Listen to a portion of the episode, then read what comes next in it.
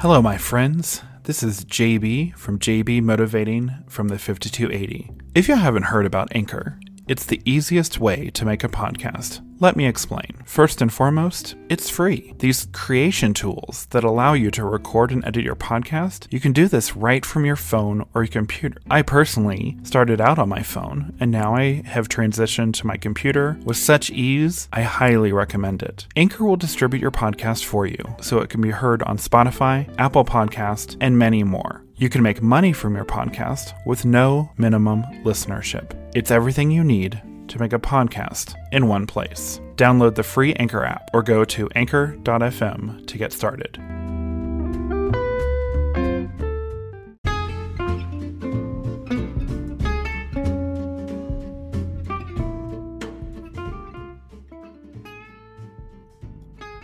Welcome, my friends. Today is Friday, November 13th. Happy Friday the 13th. TGIF. I welcome you to JB Motivating from the Mile High City. My name is JB, and I bring you, my friends, weekly episodes of my personal advice and opinions of all things that will help you in your daily journey of motivation.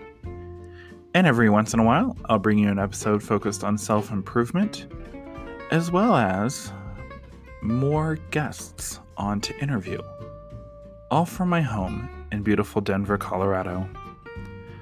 I've been moved to share these daily motivation episodes that are inspired by a book by Cyndie Spiegel that I found on Amazon, of course, titled A Year of Positive Thinking, Daily Inspiration, Wisdom, and Courage.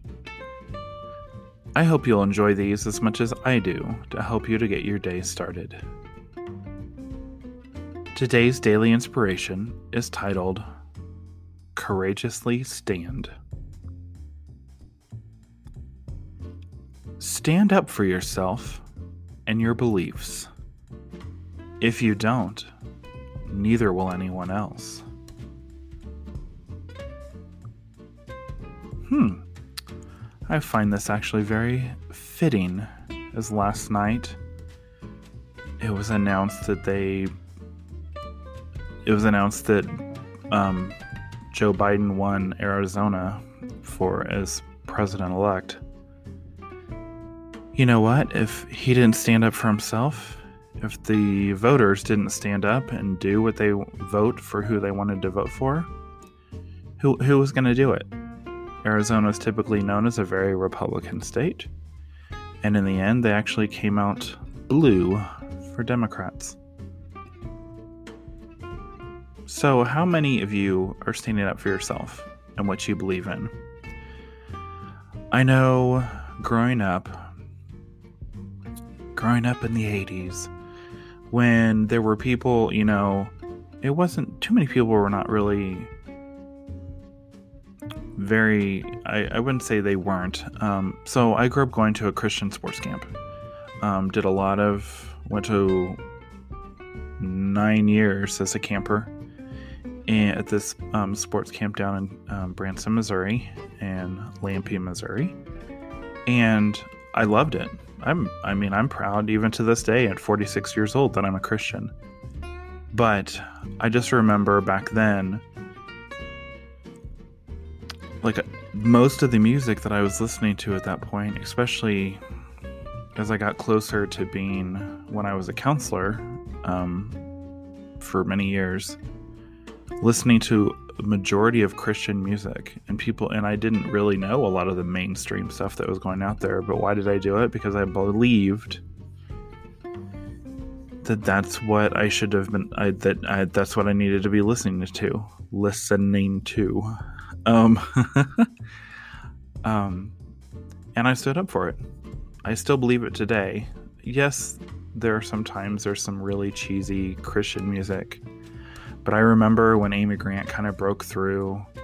Um, if you guys remember that, I even remember um, DC Talk hitting their infamous album Jesus Freak, and um, so many people more now knowing and liking their sound all because of they just, you know, they partnered with, you know, some mainstream album people, not just the Christian music industry.